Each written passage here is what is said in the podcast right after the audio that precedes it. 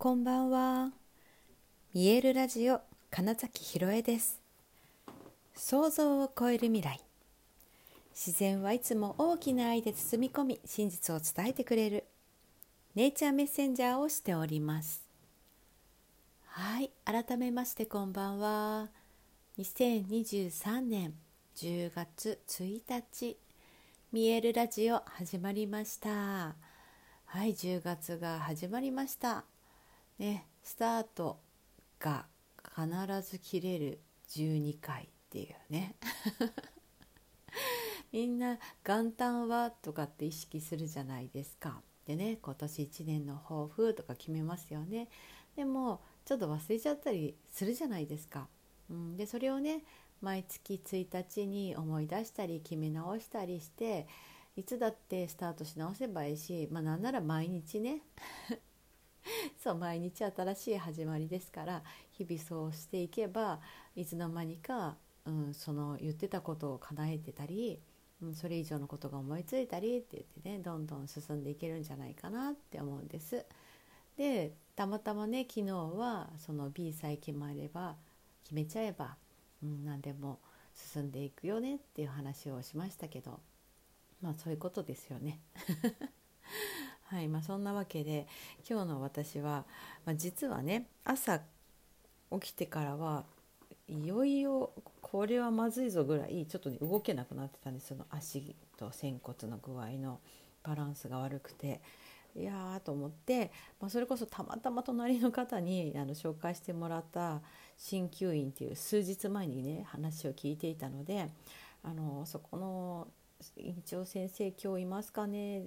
見てもらえますかね?」とか言って 言ったら「日曜日はお休みです」って言われてガーンってちょっとなりながらも、うん、まあしょうがないと、まあ、明日以降で、えー、行こうかななんて思いながらねあのー、またこれもねありがたいこと昨日ねあのデトックスティーというものをね頂いてヨギティーなんですけどあのメッセージが書いてあるね。そう。ヨギティーのデトックスっていうのを頂いたので今日飲んでいってでねそのおかげなのかなんか別のことなのかちょっと分かんないんですけど夕方過ぎぐらいになんか急にね「おや？ちょっと悪くないぞ」みたいになった瞬間があって本当にありがたいことに。しかもその前にまたちょっとしたねミラクルみたいなことがあってですね。あのニケさんのあのお友達近所にいたお友達なんですけど年の初めだ頃だったかな引っ越しちゃって、まあ、そんな遠くではないんですけど全然違うエリアに引っ越しちゃってあのなんかお散歩とかではね普段会わなくなってたんですよ。なんですがあの LINE でねあの飼い主さんとつながっていて「今日絹田公園の方に向かっています」とかっていう LINE をくださってで、まあ、私今日本当にねあのちょっと養生しようと思って家にいたからあの家にいます」って言って「じゃあ行きますただ腰が痛くて休んでて」みたいなそしたらですね「じゃあニケさんお借りしていいですか?」って言って あの「お家まで行きますんで」とか言ってあの途中まで連れて行ってそのお友達に会って本当にニケさん預けた後あの近くの公園をねぐるっと1時間近くじゃないですか。お散歩ね一緒にしてきてくださって。で「お家の下まで来ました」って言って LINE くださってねお届けしてくれてニケさん大喜びですし私もおかげさまで夜お散歩に行かなくて済んだぞっていうね、まあ、それもあったからかもしかしたら良くなった可能性はありますね。あの動かなかったからっていう。まあ、にしてもねなんか、まあ、とりあえず朝起きて、えー、昼過ぎぐらいまでのこれは参ったなみたいな 状態からはなんか急に抜けてはい。いやありがたいなと思いながら調整が、うん、こうね済みそうかなみたいな。ではね結構ずっとそのね仙骨が微妙に動いていて痛みを感じるっていうのが9月の9日ぐらいから始まっていたので。うん、本当そうなんですよだから20日間3週間ぐらい痛いんですよ。ってことはなんですよね。ってことはいや本当に今動くんじゃないっていうことでもあったし何か自分の中を見つめる時間であったしうん、ある意味その、まあ、さなぎの状態というか完全にこう中を、えー、と書き換えているからあの今動いちゃダメだよっていう意味でね、うん、そのためにこうじっとしてなさいっていうような、うん、ことだったように感じます今となっては。まあ、本当昨日ぐらいからだから痛みは逆に一回すごい強くなったけどなんか物事がこう流れ始めたというか動き始めた感じは正直あるので、うん、そこはねなんか面白く観察してます。うん、体からのメッセージってだからそういうことでもあるなって思うんですよ。その痛いということをだからダメだとか責めるとかそういうことではなくってあということは今自分にとって心地よいのは何だろうっていうことなんですよね。うん、その状態で頑張るっていうか無理するっていうことは決して心地いいことじゃないと思うんですよ。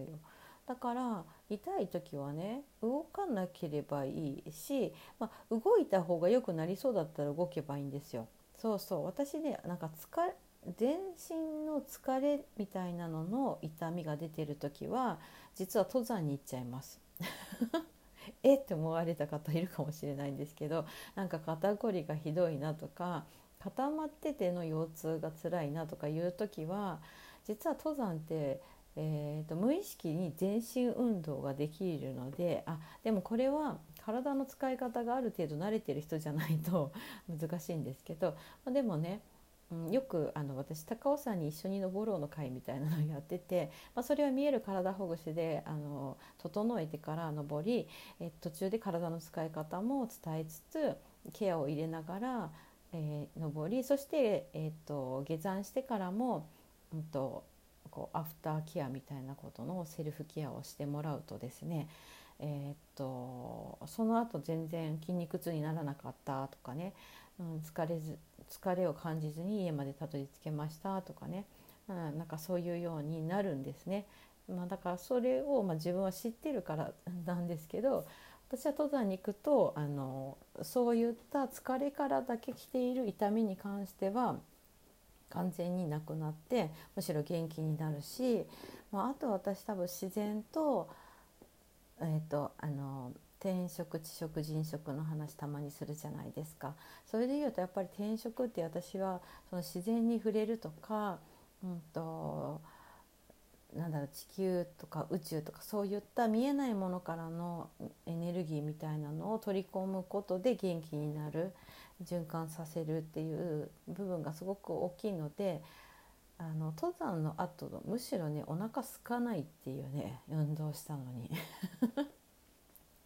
ていう不思議なことも起こるぐらい私にとってはあの登山はかなりね回復する一つなんです。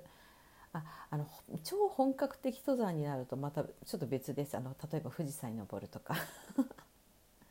高尾山ぐらいのあの高さとかであればむしろ本当に登った方が楽になるっていうのがあるんですけど今回に関してはこれはダメなやつっていうねそう全然違うっていうのが分かっていて、まあ、そこもね本当不思議だったしそのこの1週間ぐらいは、ね、先週の火曜日ぐらいからいきなり熱が出てみたいな日々を過ごしていてもいたのでであもうこれは本当にいわゆるアセンション次元上昇と言われているようなあの覚醒の時間だから、うん、いい意味で諦めて その中でどれだけ自分を心地よくさせられるかなっていうこと。だったりあの、まあ、私のねこれまでの課題であったその誰かに頼るとかお願いするとか、まあ、断るとかね、まあ、そういうことを日々やらなきゃいけなかったので。自然と。やるしかない。じゃないと、まあ、自分が居心地が悪くなっちゃうっていうことだったから、まあ、それをねひたすらやり続けることができてでもねそれが、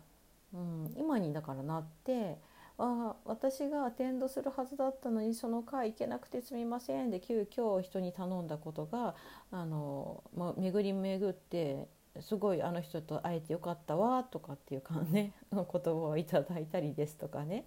うん、なんかそういうことも起こってるからなんかあ本当に全てうまくいくんだ昨日も話したようにいつだって最高のことが起きてるんだっって本当に思ってたらそうなるんだなみたいなのはつくづく思いましたしその時にだか抵抗して自分がどうにかしてやるっていうのではなくそう委ねるっていうことが結構大事なんだな。それは大きな宇宙の流れに委ねるっていうことも含めて。でどれだけ自分を安心させてあげられるか、うん、ができれば勝手にいろんなものがちゃんとやってくるしやってきていることにも気づけるってことですね。でいい意味で自分にしかできないことをちゃんと選択できるんだなってことなんですよ。この自分にの自分にしかできないことの最大値が体の声を聞くこと 感覚感情に従って行動してあげることだったりもするので、うん、なんか本当にこのね3週間ぐらいはひたすらそれやってましたね。今思うとね。そう今だいぶ楽になったから本当こんな話もああそういうことだったのかって思いますけれども。でしかも10月に入った途端急にね変わったっていうのも面白いなと思って満月超えてっていうね。みたいな感じで、まあ、昨日のねゴングセッションとかも含めて、うん、最終的な浄化みたいなのが起こった感じもしますし、うん、今日デトックスティーをねそういう気持ちで飲んだのも良かったのかもしれませんね。はい今日はつれづれとそんなお話をしてみました。皆さんの10月が良い1ヶ月になりますように本日もご視聴くださいましてありがとうございました2023年10月1日見えるラジオ金崎ひろえでしたおやすみなさい。